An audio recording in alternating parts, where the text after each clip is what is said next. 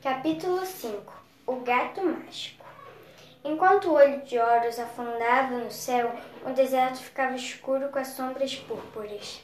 Nery caminhou de volta para casa atrás seu pai. Você fez bem, disse ele. Obrigada, pai, ela disse.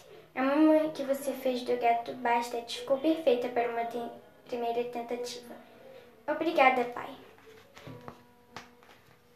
Eles andaram pelos portões da cidade.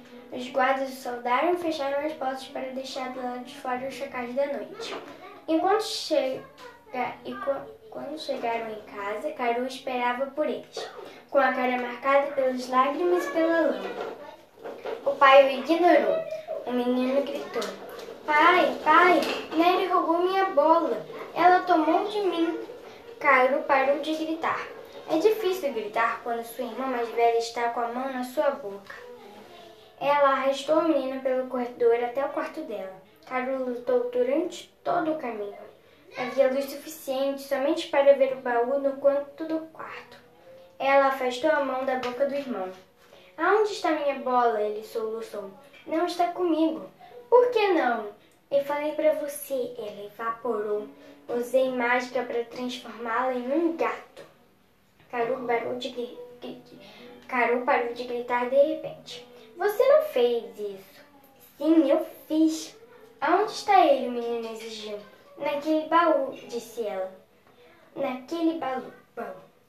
Ele correu até o, até o canto do quarto e levantou a tampa. Um gato confuso piscou para ele. Oh, Caru suspirou. Um gato? Seu gato, ele disse a ele. Caru pegou o gato com cuidado e apertou em seus braços curtos. Um gato mágico, ele disse. Nery sorriu. Sim, um gato mágico. Agora vamos lavar o rosto antes do jantar.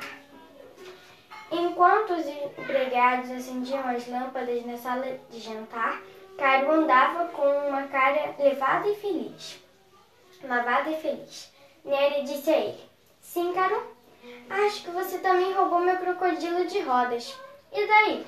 Então eu gostaria que você usasse sua mágica misteriosa para me dar um arco e flecha, um barco de pesca e uma tigela de ouro para o meu gato. Néria sorriu docemente para o seu irmão. Caru, você já tem um gato.